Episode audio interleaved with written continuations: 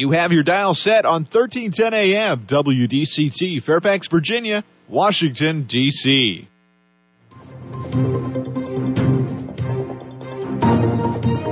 워싱턴과 미국 그리고 세계의 흐름을 짚어보는 라디오 워싱턴의 시사 토크쇼 워싱턴 전망대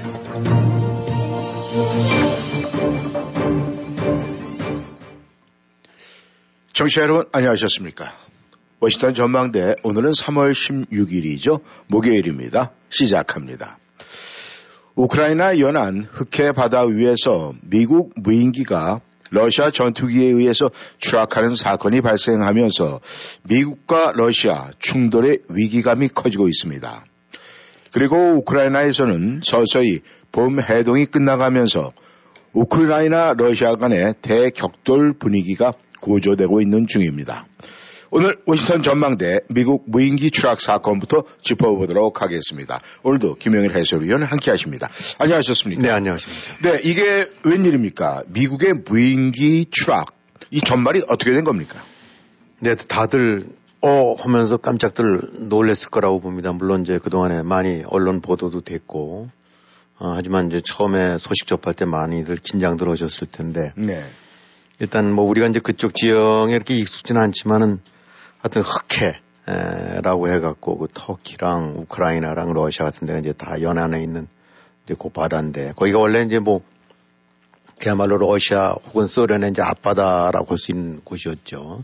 근데 이제 흑해 상에 어, 이제 미국 측 입장에서 봐서는 국제 공역 수역이니까 그냥 뭐 다 누구나 다닐 수 있는 네. 아, 이제 그 지역에 아, 이제 미국의 리퍼 드론 무인기가 MQ9이라고 하는 건데, 아, 이제 이게 흑해상공에서 이제 이른바 정보 정찰 임무를 수행 중이던 거에, 음. 아, 러시아의 이제 수호이기들, 네. 전투기 두 대가, 아, 근접을 해와갖고 이리저리 방해 공작을 하다가, 아, 들이받은 건지 어쨌든 접촉이 됐겠죠. 네. 그래서 이제 그 리퍼 드론의 프로펠러가 작동이 부서지거나 이런 식으로 해서 이제 결국 이제 흑해 바다로 이제 추락, 추락을 해버린 사건이죠. 네. 이제 요게 뭐, 바람 갑자기 된 것이 아니라 이제 한 3, 40분 동안에 러시아 그 전투기들이 바짝 붙어와 갖고 네. 이제 이른바 기동을 해가면서 아마 압박을 한 것 같은데 그 다음에 이제 미국 측에서 설명 밝힌 거에 의하면은 그 바로 무인기 앞에서 이제 전투기가 조금 더 빠를 테니까 네네. 그 앞을 막 가면서 연료 같은 거를 뿌렸대니까 음. 어떤 형식이든 방해를 했다는 거죠. 방해 기동을 해갖고 그 과정 속에서 이제 충돌 접촉이 됐겠죠. 음. 아, 근데 이제, 아, 미국에서는 이거는 원래 이제 나토 동맹국들이 있는 데니까 국제 공역을 이제 비행을 하고 있었었고 정찰 업무를 띄고 있었던 거다. 네. 정찰 업무는 거지. 그러면서 이제 통상 이 MQ, MQ, MQ29라는 이 리퍼가 아, 이 헬파이어 미사일이라고 해서 이제 미사일 같은 경우도 장착해서 쏠 수 있는 건데 네. 미사일도 전혀 장착 안 한 상태에서 비무장 상태에서 음. 정찰 임무가 원래 그거니까 네. 이제 통상적으로 하여튼 작전 중에 하나였다라고 이제 얘기를 하고 있죠. 어, 그게 결국은 여기서 이제 제일 어 전부들 긴장을 했었던 거는 이리저리 이제 2차 대전 끝나고 난 다음에 냉전 시작돼서 네. 어, 미국이랑 소련이 군사력이 뭐 양강으로서 이제 그 날카롭게 대립을 해왔고 또뭐 이런 식의 이제 미국 측 설명에도 보게 되고 나면 이런 저, 러시아 전투기와 뭐 미국 전투기 간에 네. 이제 이런 그 뭐 경우에 따라 이제 북해 상공일 수도 있고 저기 북대서양 상공일 수도 있고 네. 이제 핀란드라든가 그런 데 쪽에서는 나토 쪽에 경계 비행이 있고 러시아 쪽에서는 또 역시 그쪽도 경계 비행이 있는 과정에서 어 뭐 실제로 이제 전투기들이 뭐 50m 혹은 100m까지 음. 근접해서 충 뭐 충돌은 안 하겠지만 서로 위협 비행을 하다가 음. 이제 일단 이제 다시 저 벗어나고 네. 이런 것들이 그 아주 뭐 저 희귀한 일은 아니고 음. 있어 왔던 일이긴 하지만 네. 처음으로 실제로 미국의 아, 무인 무인기라고 하더라도 음. 어, 군 정찰 자산이 음, 이제 추락을 한 건 처음이죠. 예. 그러니까 어, 그야말로 그 전에 1차 대전 같은 경우도 사라예보에서 총 한 발이 울리면서 결국 그것이 전쟁의 도화선이 된 건데 네. 지금 우크라이나를 기점으로 그 거길 좀 무대로 해갖고 그야말로 그냥 항상 날카롭게 지금 대립하고 있는 상황이니까 여기에 이 비싼 군용기가 하나 떨어졌으니까 그 다음에 어이 얘들 봐라 하고 아, 다시 이제 하게 되고 나면 에스컬레이트 될 수 있는 상황이었으니까 아, 결과적으로는 지금은 이제 조금 좀 아, 이렇게 쿨다운 됐습니다만은 딱 일보가 전해지면서 야 이거 뭔가가 어, 더 전개될 수 있겠구나라는 아니면 확전될 수 있겠구나라는 그런 불안감들을 갖게 했던 건 사실이죠. 예. 네. 아, 그러면은 이 미국과 러시아가 이 나름대로의 이제 그 처음 이런 충돌이 있었다면은 뭐 크기에 비해서는 뭐 미국 거 드론하고 이 러시아 전투기하고는 큰 차이점이 있겠지만은 이 각자가 분명한 임명은 저 자기들이 입장 표명이 있었을 거예요. 그렇죠. 뭐 예. 미국에서는 나름대로 뭐 자기네들 정찰 임무만 했다. 네. 또 러시아에서도 뭐 자기네들도 아 그걸 갖다 살펴보기 위해서만 했지 뭐 더 이상 뭐 손을 쓰지 않았다 뭐 변명을 할 것 같은데 같이 미국과 미국의 입장은 분명, 아, 미국과 러시아의 입장은 분명히 다를 것 같은데 좀 어떻습니까? 네, 이제 미국은 아 우리는 국제 공역에서 그러니까 누구나 다닐 수 있는 공간에서 비행을 하고 비무장 상태에서 우리의 원래 작전 임무만을 수행을 한 거다. 네.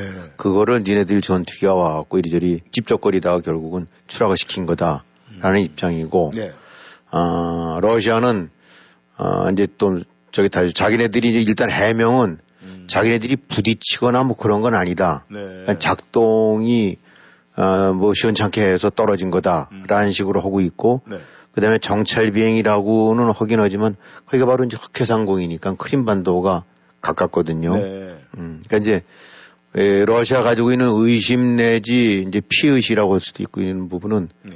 어, 좀 우크라이나가 이리저리 포병 사격서부터 미사일 사격 같은 거 쪽집게처럼 음. 해야 되는 게 저게 지들이 혼자 하는 게 아니라 아. 이제 미국이 온갖 정찰 자산을 다 동원해서 위성도 될 수 있고 네. 이런 이제 드론 정찰기도 있을 수 있고 하여튼 그 온갖 정찰 자산을 다 동원해서 확보한 정보를 실시간 내지 아주 기민하게 음. 우크라이나에 넘겨주고다 보니까 네.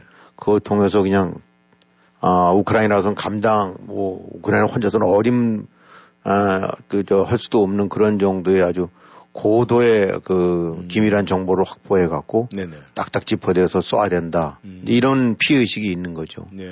그래서 이제 크림반도 쪽을 싹 정찰해 갖고 사실 이제 지금 아직 대대적으로 다시 이제 붙진 않았습니다만 지금 조만간 한판 붙을 거라고 돼 있는데 네. 그러려면 얼마나 많은 병력, 장비, 음. 육해공군에서 이동이 있겠습니까? 네. 아, 그러니까 이제 크림반도 쪽 부분도 중요한 지금 전선이 될 수 있으니까 음. 어, 그쪽에서는 미국 전, 정찰기가 떠서 샅샅이 파악해갖고 네. 어, 이렇게 이제 그 정보를 넘겨주게 되고 나면 자기네들 받은 타격이 크니까 음. 이제 그런 식으로 어, 활동을 해서 단순 정찰이 아니라 자기들 입장으로 봐서는 어, 적국에 넘겨주는 이제 이런 이적 행위를 하는 거다라는 식의 이제 어, 시비를 거는 거죠. 네. 어, 그래갖고 이제 일단 떨어졌는데 아마 거기가 바다가 이제 꽤 깊은가 봐요. 네. 근데 이제 그 당연히 이거 뭐 아주 예민한 고성능의 정찰기가 떨어진 거니까 네. 이게 이제 그 잔해 같은 경우를 이제 서로 확보를 하려고 하나 본데 러시아도 어 지들 남들은 이거 그 확보를 하게 되고 나면은 네. 굉장히 중요한 어떤 그런 소재가 되겠죠. 네. 기밀 같은 것도 알아볼 수 있고 성능도 알아볼 수 있고. 음. 근데 미국도 뭐 당연히 보통 바다에 떨어졌으면 그럴 수 있는데 이제 흑해라는 데가 네. 아, 이 미국 군함이라든가 이런 데들이 어, 자유롭게 많이 수시로 드나들 수 있는 그런 구조가 아니기 때문에 음. 이제 터키가 지배하는 그런 해협을 지나가고 들어가야 되고 그래서 네. 그 바다도 깊고 그러니까 여의치는 않나 봐요. 네. 그러니까 지금 러시아는 아, 지금 바짝 눈을 세우고 어, 어떻게든 이제 잔해 같은 거로도 수거하려는 네. 그런 움직임까지 보이고 있는 것 같아요. 네. 이 혹시 그, 그 드론에도 그 블랙박스 같은 것이 뭐 장착이 되어 있습니까? 그래서 이제 그런 부분들에 관한 민항교와는 달리 네. 뭐 어떤 형식으로든 기록 장치가 있을 수도 있겠지만은 음. 구조가 좀 다르긴 하겠죠. 민항기라면 의무적으로 블랙박스가 돼 있으니까. 음. 근데 이제 미국 백악관 안보부장 같은 경우가 트라이는 하는데 쉽지는 않을 것 같다라고 하는 얘기를 봐서는 네. 바다가 굉장히 깊고 음. 또뭐 이게 민항기 모양 그 몇십 미터 좀 되는 것이 아니라 음. 무인기이기 때문에 뭐 이렇게 크진 않거든요. 예. 날개 길이가 이제 쫙 펴봐야 한 20미터밖에 안 되니까 음. 일반 무인기 중에서는 크지만은 아, 뭐 전투기라든가 혹은 폭격기 혹은 민항기에 비해서는 동체가 아주 작죠. 네. 아, 그러니까 어떤 점을 봐서는 여의치 않을 수도 있는데 음. 뭐 하여튼 그런 측면에서는 지금 이제 또 다른 신경전은 벌어지고 있다고 봐야 네. 되겠습니다. 네. 이 그렇다면 이번에 이 사건이 난 이 흑해라는 곳이 지금 말씀하신 대로 보면은 뭐 지형상 위치적으로 또 뭐 여러 가지 장애물도 있고 깊이도 깊고 이렇다는 말씀이신데 만약에 이런 곳에서의 문제로 인해서 미국과 러시아 간에 이 군사적 대결로 갈 수 있는 가능성도 엿보입니까? 일단 이제 그 이번에 문제가 발생한 이제 흑해라는 데를 보게 되고 나면은 그나마 도 다행스럽게 네.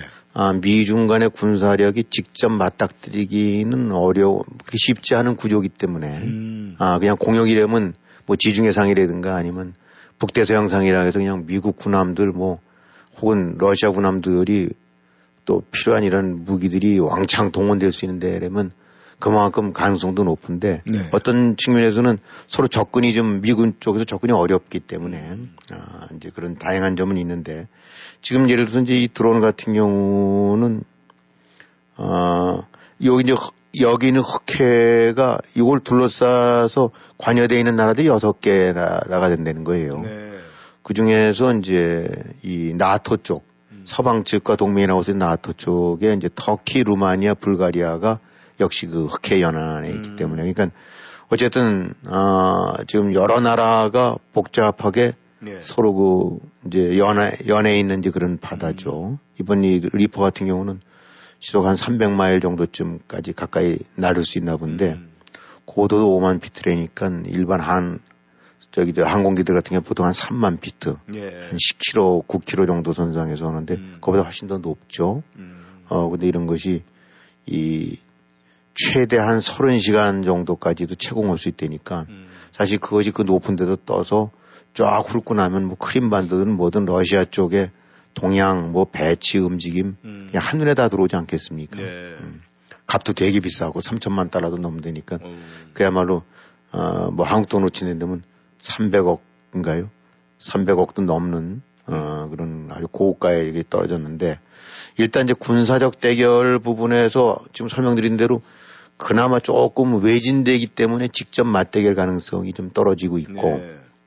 그 다음에 이제 이 브레이킹 뉴스 나올 때만 하더라도 아, 뭐 미국 국방부에서 이제 CNN이든가 이런 데 들 보게 되고 나면 그냥 난리가 나갔고 음. 이제 다른 게 아니라 야 이거로 해서 혹시 에스컬레이트 될까 음. 미국이 어떤 대응을 할 수 있나 네. 어, 니들 우리 걸 떨어뜨렸어 그러면 우리도 가만히 있을 수 없지 뭐 이렇게 나오게 될 수 있게 되는 거니까 음. 근데 이제 미국도 메시지가 두 가지로 나오는 것 같아요. 하나는 이제 국방부 장관 얘기가 어, 이 절대로 용납 앞으로 국제 공역에서 이런 식의 어, 임무를 수행하는 거에서 어, 뭔가가 방해물 역할을 하고 이런 이런 행위를 하는 건 용납할 수가 없다. 네. 아, 그리고 앞으로도 어디든 필요할 경우에 우리가 비행을 할 거고 또 작전을 수행할 거다라고 네. 원론적으로 했지만은 어, 요 사건과 관련해서는 어, 러시아가 아주 고의성 있다. 아, 이렇게는 안 보고 있는 그런 메시지를 전하는 것 같아요. 네. 그러니까 의도적으로 이거를 떨어뜨리려고 했을 가능성은 그렇게 높아 보이지 않는다. 네. 그러니까 낮다라는 식으로 보는 것 같아요. 네. 아, 왜냐하면 이제 여기 의도가 개입해 있던 데라면 당연히 아, 긴장이 더, 더 되게 더 강화, 저 이제 고조되겠죠. 네.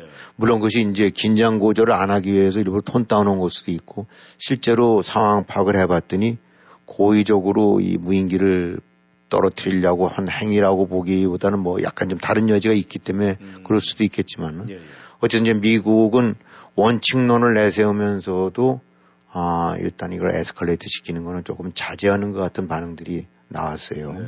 예, 러시아 쪽도 아 이제 뭐 이쪽 반응이 이 바로 이런 상황이 벌어지니까 그야말로 냉전 이래 네. 냉전 이래 이제 처음이라고 하니까 이런 음. 미국 군용기가 어쨌든 저 격추 격추나이라 하더라도 추락된 게 네. 근데 가장 지금들 평가하고 있는 건 미국과 러시아 관계가 이제 냉전 이래 가장 바닥이라고 하거든요. 네. 하지만은 우리가 뭐 건설적 대화에는 우리가 열려 있다. 음. 이런 식의 메시지니까 야, 뭐 이거에서 긴장 고조 가속화되는 거는 좀 피하자라는 이제 메시지가 온 거죠. 네. 그런 다음에 이제 뭐그 다음 날인가 해서 아, 국방비 장관이랑 이제 러시아 국방부 장관들이 전화 통화를 한 것 같아요. 네. 음, 뭐, 약간 뭐 자주 있는 건 아니고 우크라이나 아, 전쟁이 일어난 일에 뭐 이제 두세 번 정도 된 것 같은데 음. 어쨌든 이 이제 서로 국방부 장관들이 일종의 이제 한 라인을 가동한 거겠죠. 네. 그래서 지금 계속 뭐 러시아 쪽에서는 뭐 핵 위협도 나오고 음.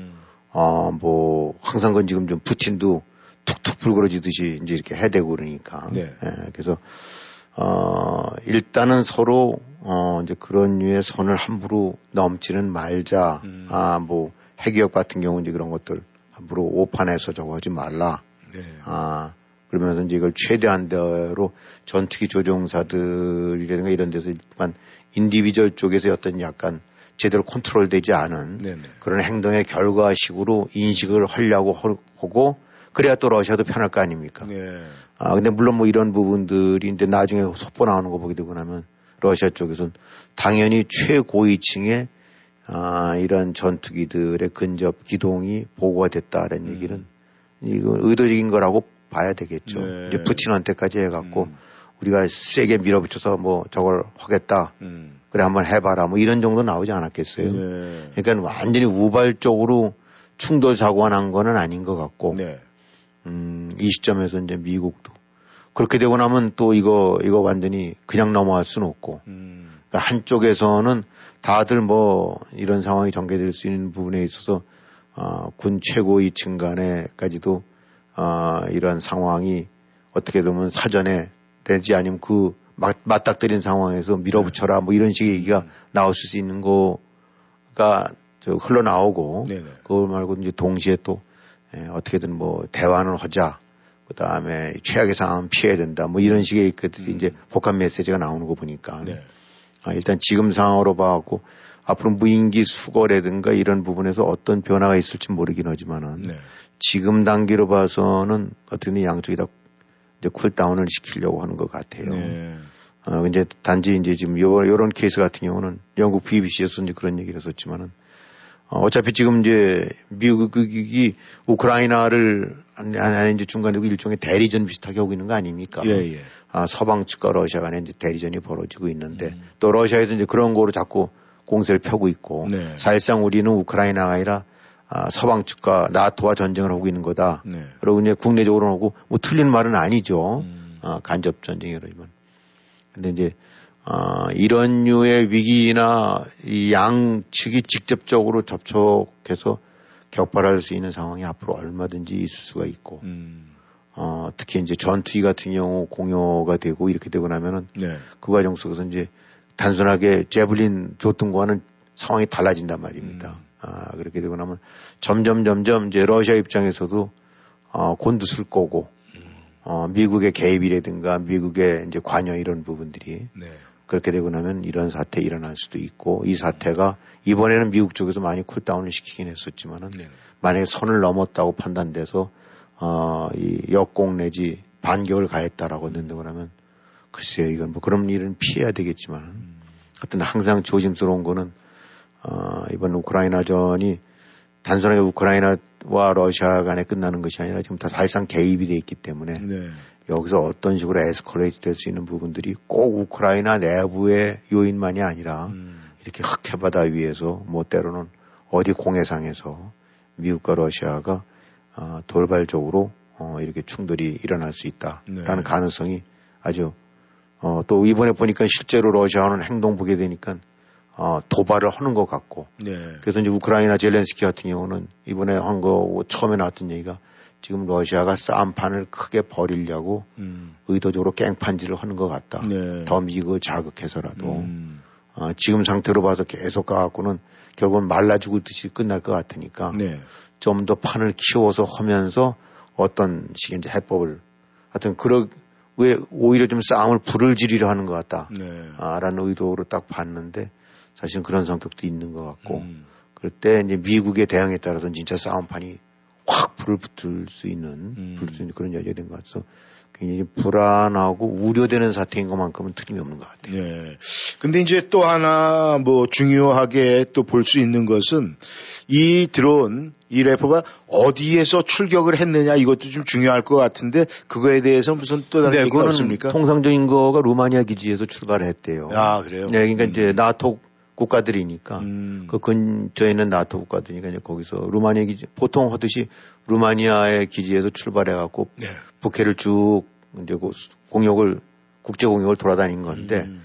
어 이제 러시아가 사실상 10일 건 거라고 봐야 되겠죠. 음. 어 그러니까 네. 뭐 어, 이게 무슨 같은 속도로 같은 크기라면 몰라도 음. 뭐 무인기가 암만 성능이 좋고 그런다 하더라도 이 전투기나 이런 거에 비해서는 속도나 크기나 이런 것들이 몸통이나 이런 것이 비교가 안 되거든요. 그렇죠. 예, 그러니까 뭐 16톤 트럭이랑 어, 예를 들어 저기 1톤도 안 되는 음. 새나라 택시 정도 규모인데, 네. 아, 그 새나라 택시한테 책임질 수는 없지 않습니까? 음, 그 가서 음. 들이박은 것도 아닐 거고. 음. 음. 그러니까 요거는 뭐 일단은 tone down은 시키긴 했지만은 네. 여러 가지 객관적인 팩트로 봐갖고는 음. 어, 훨씬 속도도 빠르고 크기도 크고 음. 어, 이 그런 충돌 시 훨씬 더 위해를 가할 수 있는 것이 소련 전 러시아 전투기들이었으니까 네. 러시아 쪽에서 트집을 잡고 시비를 걸어온 거라고 음. 봐야 될 그런 부분들이 훨씬 더 공산이 크다고 봐야죠. 네. 아 그렇다면은 아, 이 우크라이나나 이 러시아 지금 전쟁하고는 뭐 연결고리는 없습니까? 아니죠. 얼마든지, 아, 지금 결국은 러시아 입장에서 신경을 곤두세우는 것 같은 경우는, 네. 어, 이게, 어, 크림반도를 포함해서 이제 남부, 어, 어차피 지금 이제 조만간 한번 붙는다라는 얘기 있으니까, 예, 예. 동부전선 외에 지금 이 흑해라는 건 그대로 남부전선을 커버할 수 있는 그 지역에서 정찰하고 있었던 거니까, 네. 어, 자기들 나름대로 봐서 이제 자기네들의 동태나 이런 것들이 낱낱이 어, 파악돼 가고 우크라이나군에 넘어갈 거라고 보고 있는 거니까 음. 다 우크라이나 전쟁과도 연결됐다고 봐야 되겠죠. 네. 청취자 여러분께서는 워싱턴 전망대 함께하고 계십니다. 전하는 말씀 듣고 다시 돌아오겠습니다. 워싱턴 지역 최고의 전통과 명성을 자랑하는 제일학원의 29번째 맞는 여름 캠프. 학교식으로 운영되는 enrichment 프로그램, 선발을 거친 학생들을 위한 GT반, TJ 준비반 등 다양한 프로그램은 물론 고등학생들을 위한 SAT 준비반은 여러분의 자녀들이 새 학년을 자신있고 성공적으로 보낼 수 있도록 하는 소중한 밑거름이 되어줄 것입니다. 제일학원의 여름 캠프 등록 문의는 703-978-0008, 703-978-0008. 팬데믹으로 힘든 지금 비즈니스 오너를 위한 정부 tax credit 놓치지 마세요. 비즈니스 오너 누구라도 신청 가능한 ERC loan이 아닌 정부 tax credit입니다. PPP 받아서도 신청 가능한가요? COVID 동안 매출이 올라서도 신청 가능한가요? 어떤 업종이라도 신청 가능한가요? 네, 가능합니다. 지금 전화하셔서 ERC 전문가에게 문의하세요. 714-714-7942 714-714-친구42 Safford Brown 현대 페어팩스 벚꽃과 함께 시작하는 3월 현대도 함께합니다. 2023년 투싼, 2023년 코나, 2023년 산타페 최대 36개월 0% APR 적용. 모든 유Safford Brown 현대 자동차는 미국 최고 수준의 10년 10만 마일 무상 서비스와 owner assurance가 지원됩니다. 페어팩스 Boulevard에 위치한 Safford Brown 현대 페어팩스를 방문하세요. 703-352-0444 Safford Brown 현대 페어팩스.com 0% APR 36개월 할부 기준은 크레딧이 승인된 분에게 해당되며 승용차 가격 1000불당 월 27불이 적용됩니다. 모든 고객이 이 가격에 해당되진 않으며 자세한 사항은 딜러샵에 문의하세요. 2023년 4월 3일까지 유효합니다. 안녕하세요. 내처 프로폴리스를 개발한 최연기입니다. 제 아내는 경부암 말기로 쓰러져서 현대의학이 소망 없다고 했지만은 프로폴리스를 먹고 완치가 되었고 많은 암 환자들에게 지금 도움을 주고 있습니다. 암, 당뇨, 혈압, 간질환, 위장병, 심장질환, 폐와 피부질환으로 고생하시는 분들께 natural 프로폴리스를 권유합니다. 암을 이기는 신비의 천연 항생물질 natural 프로폴리스는 자연 건강의 집에서만 구입하실 수 있습니다. 703-333-5066, 333-5066, 자연 건강의 집. 벌써 65세가 다 돼가는데 뭘 제일 먼저 해야지? social연금 신청하기? 아니요. 아직 직장에 다니고 있는 데다 일찍 신청하면 수령액이 줄어서. 그러면 메디케어 신청? 빙고. 그건 선택이 아니라 필수야, 필수. 늦으면 평생 벌금이 따라다녀. 58년생은 생일 3개월 전부터 신청해야 한다는데 어디서 신청하지? 당연히 임강호 보험이지. 메디케어 신청, 추가 보험의 선택, 의사와 처방약까지 임강호 보험이 최고야. 자녀는 멀고 에이전트는 가깝다. 누구? 페어팩스에 있는 임강호 보험 703-989-3031 703-989-3031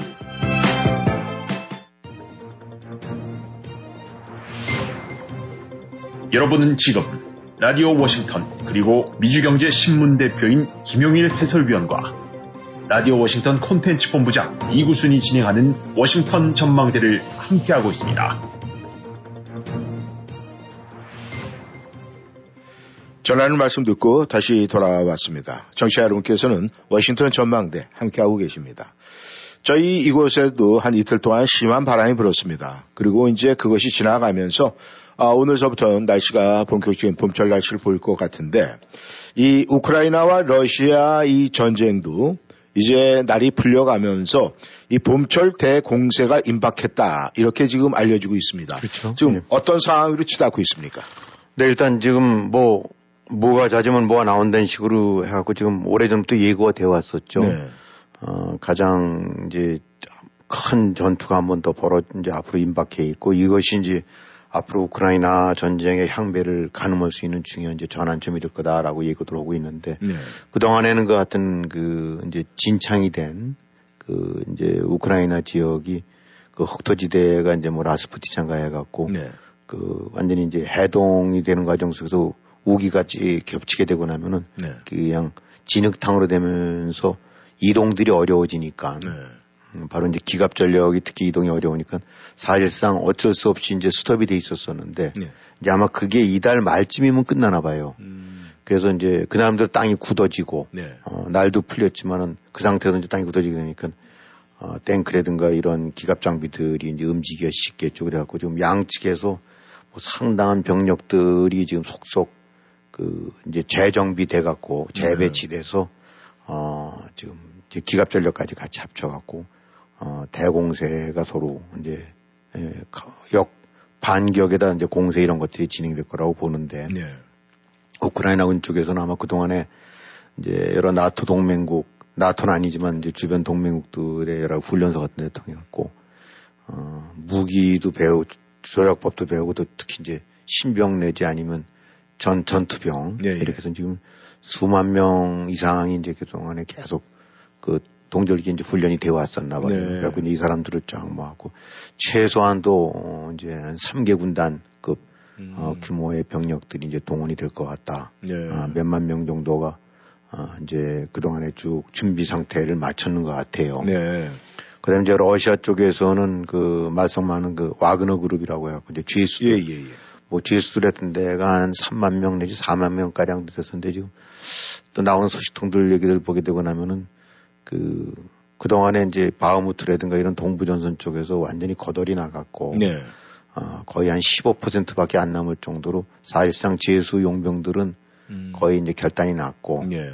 그래서 이제 여재수 그다음에 이제 고등학생들 음. 이런 데까지도 이제 모집을 하러 다닌다라는 얘기들이 나오고 있어요. 네. 그게 실제로 이제 채용 담당자라고 하는데 뭐 사실 전선을 보내는 음. 저건데 어 고등학교 저 찾아가서 그냥 이제 일종의 모병 설명회 같은 걸 하고 음. 이런 식으로 해서 하여튼 어찌됐든 간에 양측이 지금 다 기갑부대 재편성, 포병부대 재편성 네. 해서 동부, 남부 양쪽 지역이 지금 전선인데 네. 어느 쪽이 될지 모르고 또 두 쪽 다일 수도 있긴 하지만은 어, 각각 몇만 명 이상씩 어, 이상의 이제 병력들이 어, 착착들 나름대로 준비를 해갖고 네. 이제 대격도를 할것 같다. 그래서 3월 말에서 4월 초 어, 이렇게들 얘기를 하고 있으니까 지금이 이제 3월 중순 아닙니까? 네. 중순 아 그렇게 된다는데 그러면은 이제 한 2, 3주쯤 어쩜 빠르면 2, 3주쯤 이내에 이제 대대적으로 그 붙을 그런 가능성이 있는 것 같고 네. 그 다음에 이제 지금 그 이 이제 서로 이제 포격전 같은 경우는 여전히 벌어지고 있는데 네. 특히 이제 러시아 쪽에서 어, 이 포격전이 아주 푹 줄었대요. 네. 출동에서도 줄고. 음. 그 이제 한편으로는 많이 그 장비나 탄약이 떨어진 걸 수도 있긴 하지만은 대공세 때 쓸 거로 해서 지금 여축해 두려고 하는 것이 아니냐. 네. 그래갖고 어, 보통 이제 하루 포탄 2, 3만 발 정도씩은 쏴댔다가 네네. 지금 만 발 이하로 줄어들었다니까. 그러니까 일단 약간 지금 뜸한 거예요. 네. 그 그야말로 이제 폭풍 전야 같은 식으로 해서 음. 하고 지금 우크라이나 쪽에서도 3만 명, 4만 명, 그 다음에 그동안에 어, 전쟁 때 투입 안 했던 뭐 하여튼 그 일종의 예비 사단들이 예비 이제 기갑 사단들이 있나 봐요. 네. 아, 그런 것이 이제 몇 개 사단이 아, 지금 어딘가 종적을 밝히지 않은 상태에서 잠적해 있다. 네. 그 얘기는 이제 동부로 갈 수도 있고 서부로 갈 수도 있고. 근데 지금 나오고 있는 소식은 이제 자포리자 주 쪽이니까 이제 남부 쪽의 헤르손 옆에 지역인데 거기에 이제 헤르손 자포리자로 이어지는 육로로 연결돼서 그다음에 동부 전선으로 연결되는 거거든요. 네. 그러니까 이제 한국 지형으로 저 만약에 이해를 하신다고 그러면은 북한강 남한 북한강 네. 그걸 기점으로 해서 지금 저쪽 동해안 쪽은 음. 동해안 쪽은 지금 러시아가 차지하고 있는데 네. 양평이라든가 양수리 같은 이런 식의 네네. 이제 그쪽 지역에는 그동안에 우크라이나가 있다 이번에 뺏겼고 네. 아직도 이제 그 러시아가 차지하고 있는데 네. 그게 이제 있기 때문에 쭉 그 육로로 해서 음. 동부전선까지 연결될 수 있는 건데 지금 이제 우크라이나가 자포리자를 칠 준비를 한다는 얘기는 예를 들어 양 이제 양평 좀 지나서 네. 거기서를 쳐서 그렇게 되고 나면은 아 이쪽에 나와 있던 이제 더 남쪽 그 저 서쪽으로 와 있던 네. 이제 헤르손 지역에 음. 아 러시아 군대가 고립이 되는 시기 되고 네.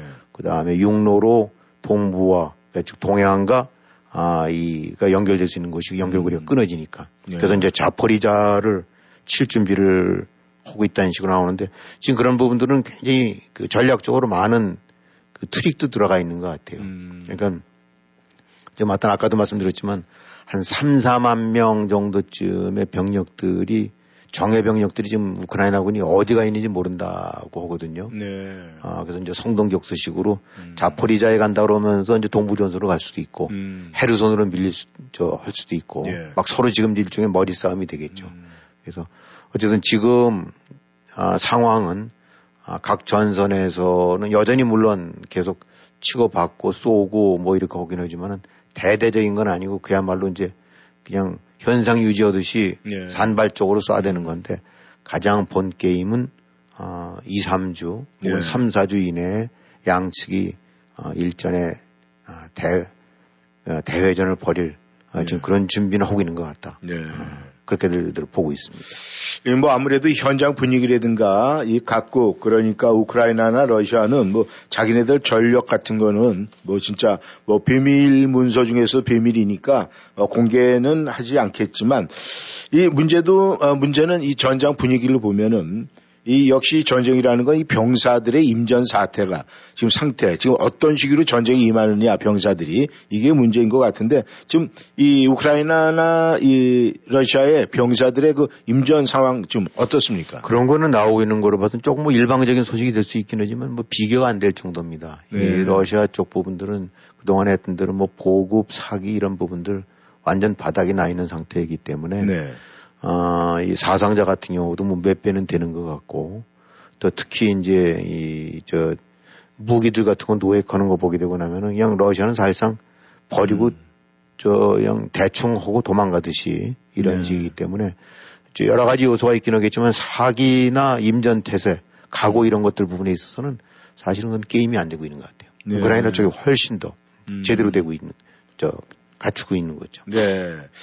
아, 이제, 이제, 주- 뭐 전쟁이 이렇게 장기화가 되면서, 뭐 처음에, 아, 우크라이나, 러시아 전쟁이 시작할 때는 뭐 일주일, 열흘 뭐 이렇게 계산을 하고 또 서방 측에서 그렇게 예상을 했었는데 이게 지금 1년이 지나가고 있습니다. 그렇다면 지금까지 우크라이나는 이 서방 측에서 지원하는 무기로 여태까지 버텨왔는데 이 무기 지원이 지금 계속 제대로 지금 이루어지고 있습니까? 일단 지금 제일 우크라이나가 원했던 거는 아 이제는 전투기라든가 네. 그 다음에 장거리 미사일 같은 경우로 해서 이제 훨씬 더 멀리서 네. 때릴 수 있는 그 다음에 특히 이제 러시아의 미사일 공격 내지 이런 공중 공격을 막 방어할 수 있는 같은 아, 이제 공군력 혹은 방어망인데 네. 어, 이제 미국 같은 데서도 뭐 F-16이라든가 이런 전투기 지원 같은 건 꺼리고 있죠. 음. 또 장거리 미사일도 지원을 꺼리고 있고 방공망까지는 그럭저럭 간다 하더라도 네. 왜냐하면 이제 자꾸 우려되는 거는 이제 우크라이나가 예, 얼마든지 어 이제 전쟁을 하다 보게 되고 나면은 러시아로 넘어와서 때릴 수 있고 네. 이제 그렇게 됐을 경우 어 어쨌든 간에 이제 이 전쟁이 또 확전될 수 있는 여지가 있기 때문에 음. 그래서 지금 전투기 지원 부분들은 여전히 미지수로 남아 있는데 네.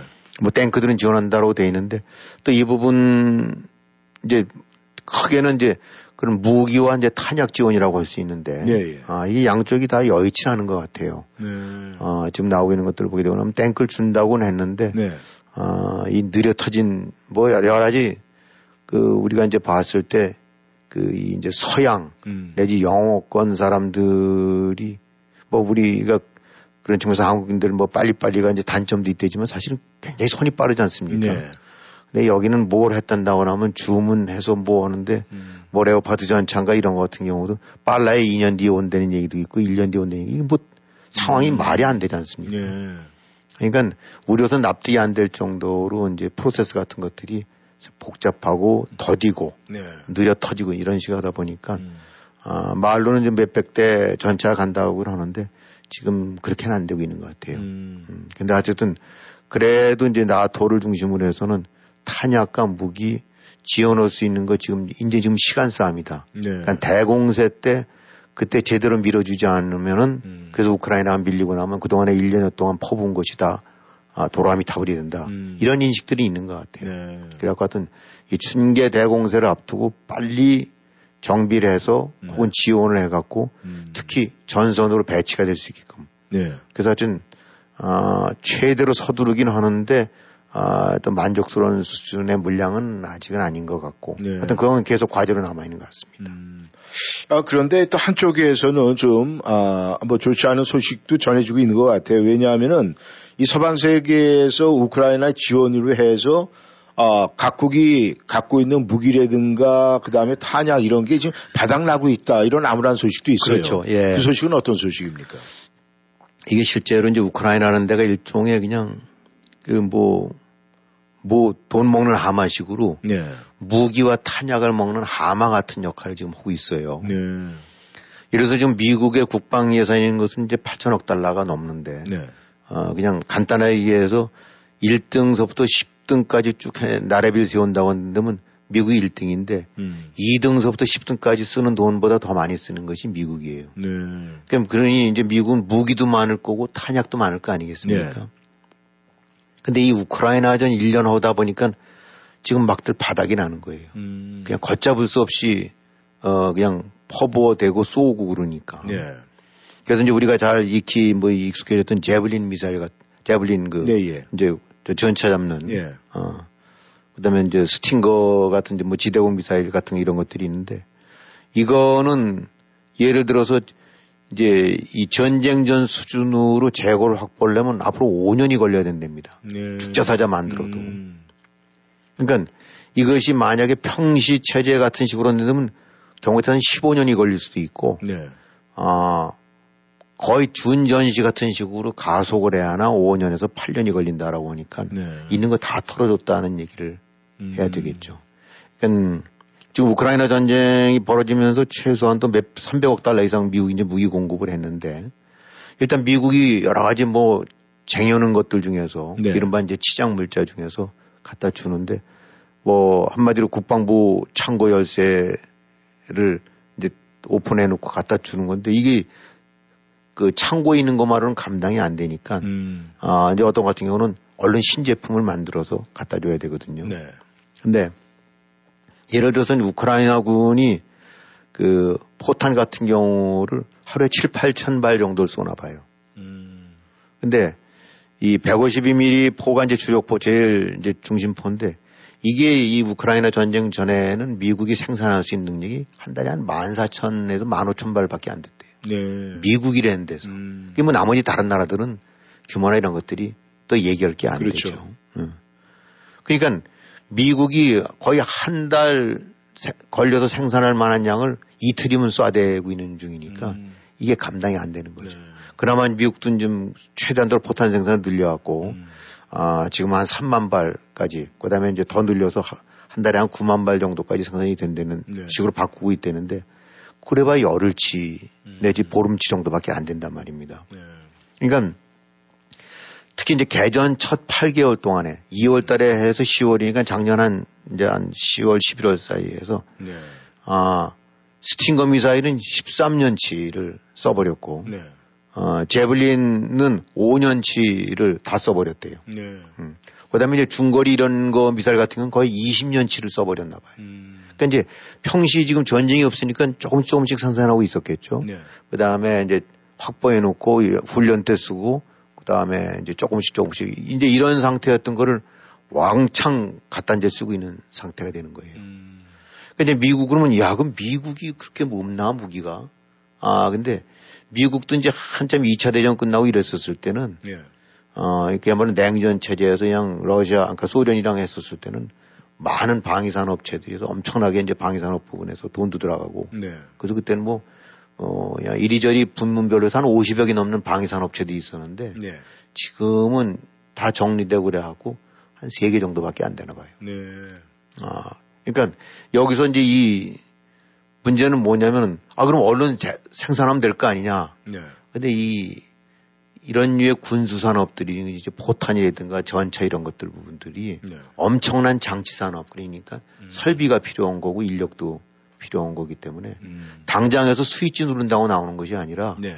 아, 뭐 이래서 상당 기간 동안 새로 라- 생산 라인을 설치해야 되고 네. 거기에 걸맞는 인력도 투입해야 되고 그러니까 이제 군산업도 입장으로 봐서는 야 지금 급하니까 빨리 만들어 더 확대 재생산해서 그것도 야 그러면 한 3개월치 이런 거를 안 한다는 거죠. 네.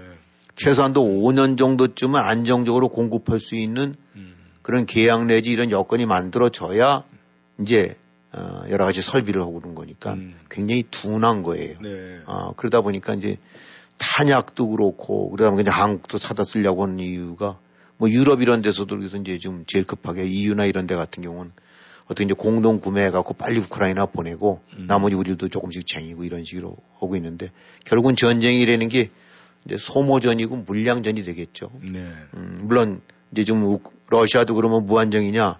러시아도 보게 되고 나면 뭐 70년대 장 장갑차 뭐 전차 이런 거 다- 갖다 꺼내 쓰는 이유도 거기도 조달이 안 되니까 네. 그냥 연일 깨지고 연일 파괴되는 거니까 아, 러시아 전체가 뭐 2,500대 이상이 깨졌다니까 그거 조달이 쉽겠어요. 예. 그러니까 결국은 지금 허다못해 서방 측조차도 미국 측조차도 뒤에 물량되느라고 허덕허덕 하고 있는 것 같아요. 네. 아, 그렇기 때문에 그런 측면으로 봐서 마냥 갈래도 갈 수도 없고 네. 어쩌면 한번 힘을 다 짜서 모아서 이번에 한 번 붙는 3월 내지 4월 대공세가 어쩌면 가장 큰 전환점이 될 수 있다는 이유도 끝까지 마냥 무한정 조달이 안 되는 상황이기 때문에 아, 지금도 힘들을 짜내고 있는 것 같아요. 예. 이 전쟁이 이제 이 고성능 무기의 대결이 아니라 이 조달의 능력으로 그렇죠. 이 판단이 될 수도 있겠네요. 아, 근데 이제 문제는 말이죠.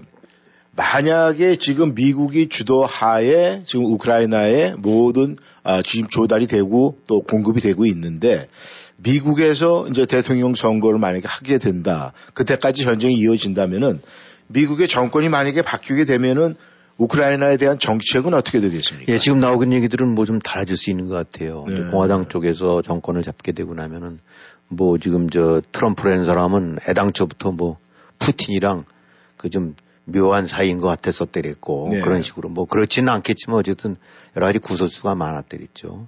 어, 뭐 나이스 작전이라고 어떤 이- 그런 얘기까지도 하고 음. 푸틴한테 그다음에 뭐 그래서 이제 빨리 전쟁 끝내고 그냥 정리해라라는 이런 식이고 예. 또뭐 지금 이제 저기 트럼프 대항마로 논하고 있는데 상당히 가능성도 있다고 보는 아, 이제 플로리다 주지사 네. 디샌티스 같은 경우도 보게 되고 나면 물론 뭐 백지 수표로 마냥 줄 수 없다는 건 맞는 것 같은데 네.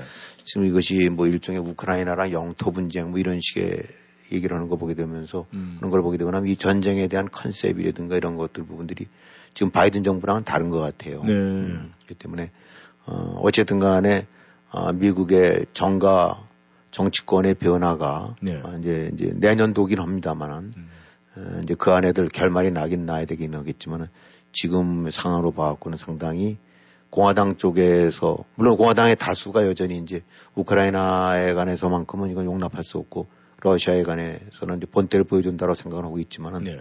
어차피 돈 많이 들고 또 끊임없이 이제 이런 압박 요인이 되고 그러니까 이제 일종의 전쟁의 피로도가 높아진다고 봐야 되겠죠. 네. 거기서 민주당과 공화당의 현재 지도부의 그 인식은 분명히 다른 것 같아요. 그래서 네. 우크라이나도 굉장히 긴장하고 있는 것 같고, 그러니까 우크라이나도 사실 바쁘죠. 어, 그나마 빨리 지금 현 정권 네. 이런 상태에서 또 서방 각국들의 지원이 피곤해지, 그래서 이제 점점 점점 느슨해지기 전에 네. 얼른 전기를 잡아갖고 음. 완전히 좀 러시아를 빨리 쫓아내야 되니까 어떤 측면에서는 우크라이나가 제일 바쁘겠죠. 네. 그러니까 있는 무기 다 모아서 다 자기네들도 짜낼 거 짜내고 저걸 해갖고 이번에 우- 충계 때 최대한도로 점령지에서 쫓아내고 어, 그 남들의 기선을 제압하겠다. 이제 그런 계획을 갖고 있는 것 같은데 장기적으로 봐서는 뭐 누구든지 예상하듯이 간단치는 않을 수- 뭐 그런 식으로 가지 않겠는가. 네. 결코 시간이 우크라이나한테 유리한 편이 될 거로는 안 본다고 어, 그렇게들 보고 있는 것 같습니다. 네. 이 러시아 같은 경우에는 이제 전쟁지에서 이 휴전을 하는 휴전에 대한 휴전선에 대해서는 이미 노하우를 좀 갖고 있, 지 않습니까? 우리 대한민국을 봤을 때. 그렇다면은 이 우크라이나와 러시아가 미국의 중재로 해서 휴전선이 그어질 이런 전망은 엿보이지 물론 않습니까? 물론 항상 뭐 가능할 수도 있겠죠. 네. 어, 어느 선이냐일 텐데. 네. 하지만 이제 우크라이나 입장으로서는 뭐 단호하게 지금 완전히 영토 회복이 될 때까지는 안 되는 거고. 네. 또 지금 여기서 서플리 휴전 얘기 꺼냈다가는 일종의 우크라이나 바보 만든 거나 다름없으니까. 음. 예, 그야말로 우크라이나의 동의 혹은 같은 그 입장에 서기 전에는 함부로 안 한다라고는 하는데. 네. 아, 이게 미국과 우크라이나, 아니, 러시아 같은 양 당사자가 아니라 우크라이나 네. 입장에서 어쨌든 후견인들을 뒤에 안고 오는 거기 때문에 네. 이 후견인들도 또 하나도 아니고 수십 명이고 음. 각각 이해관계가 다르고 독일, 프랑스 입장 다 다르고 예, 예. 그러니까 그런 측면으로 봐서는 사실은 조기 어떤 식으로 종결되는 식으로 해서 우크라이나가 기선을 잡지 않게 되고 나면은 음. 마냥 시간 끌 때는 무슨 러시아도 멍은 들지만은 네. 아, 결코 바람직하지는 않다고 보겠죠. 네. 알겠습니다. 아, 대한민국이 좀 시선을 좀 돌려봐야 되겠습니다. 이 한국의 그 야권에서 또 뭐 이재명 퇴진, 뭐 수호 이런 대결이 야당 자체 내에서 지금 벌어지고 있어요. 이거 좀 어떻게 보십니까? 그렇죠. 지금 뭐 나가라, 뭐 안 된다, 뭐 이런 식에서 이제 야 일단 야당 내부에서 아, 뭐 점진적 퇴진, 뭐 연말까지 퇴진, 가을까지 퇴진, 즉각 퇴진 이런 얘기들 나오고 있는데 네.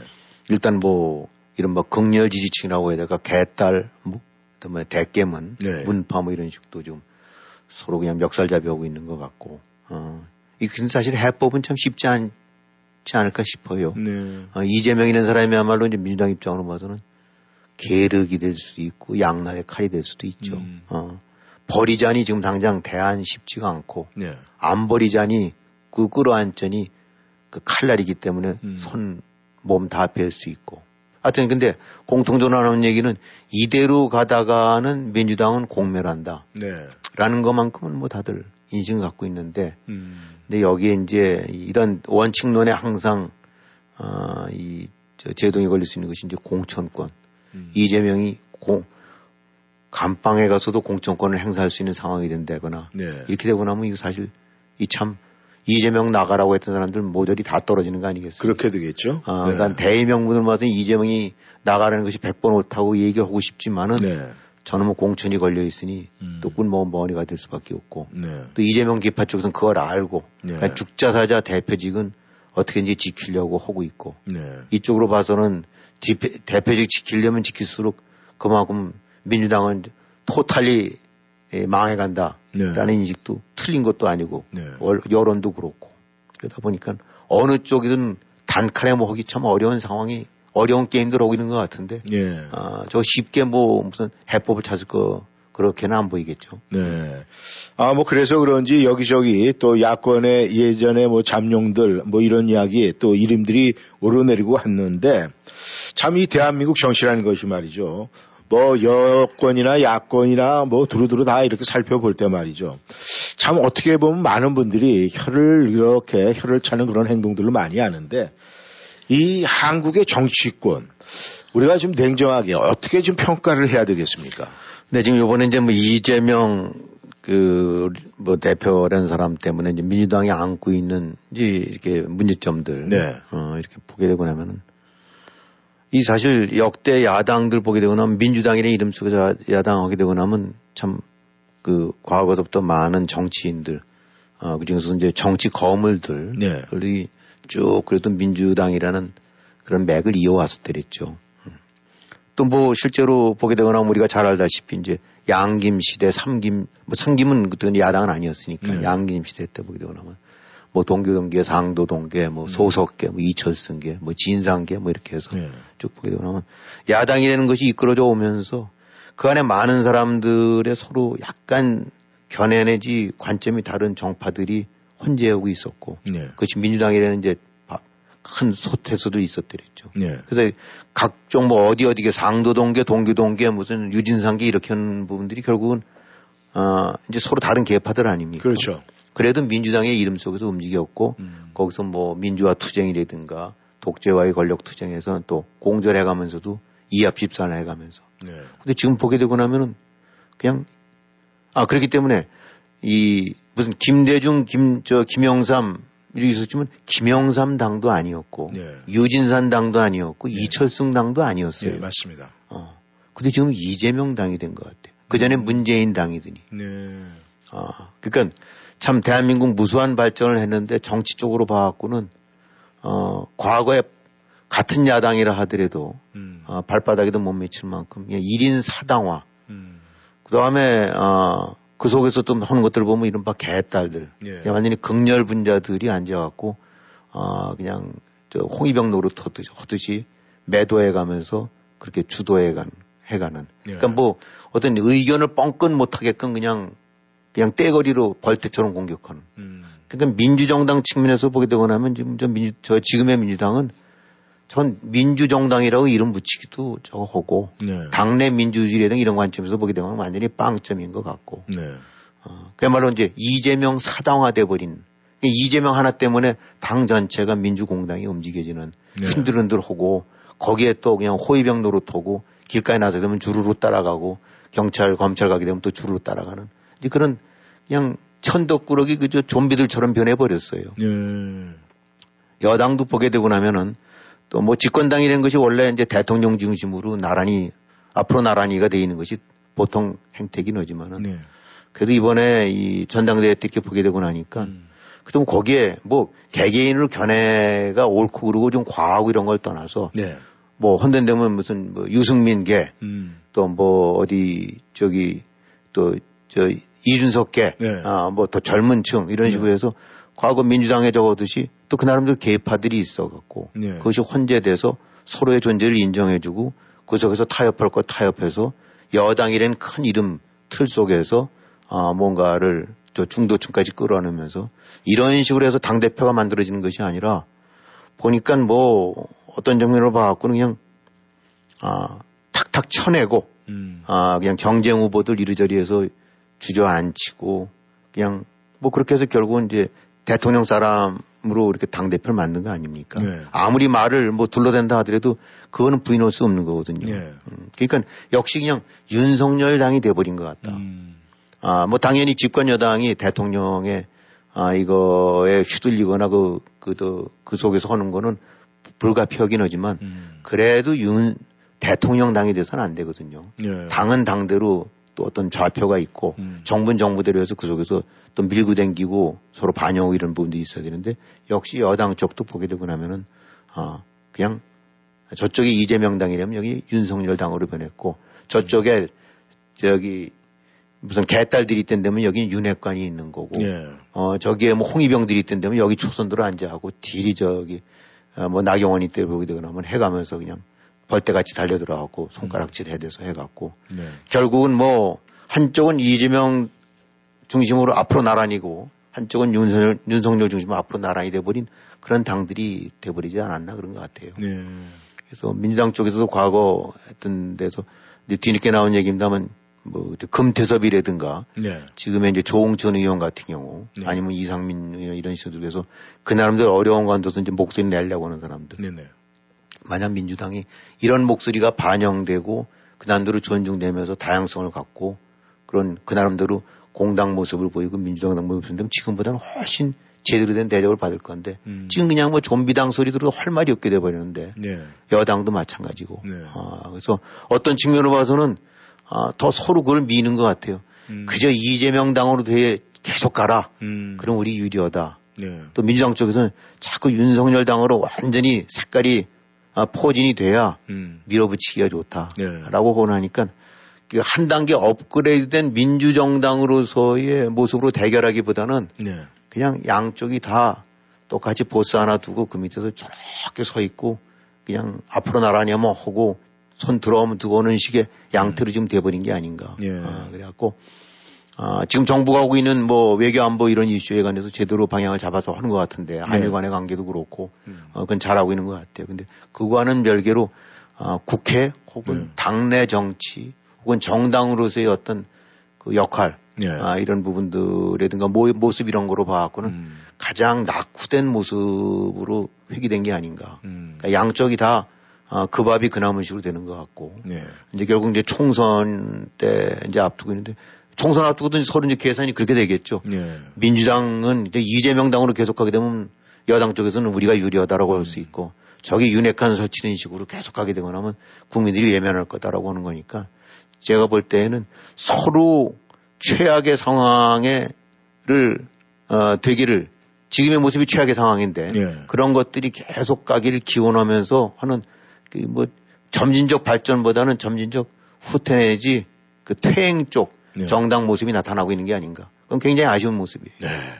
네, 김 의원님 수고하셨습니다. 요즘 한국 정치를 보면은 예전에 이 정치 구단들의 모습이 그리워지는 이유가 뭘까 이런 생각이 듭니다.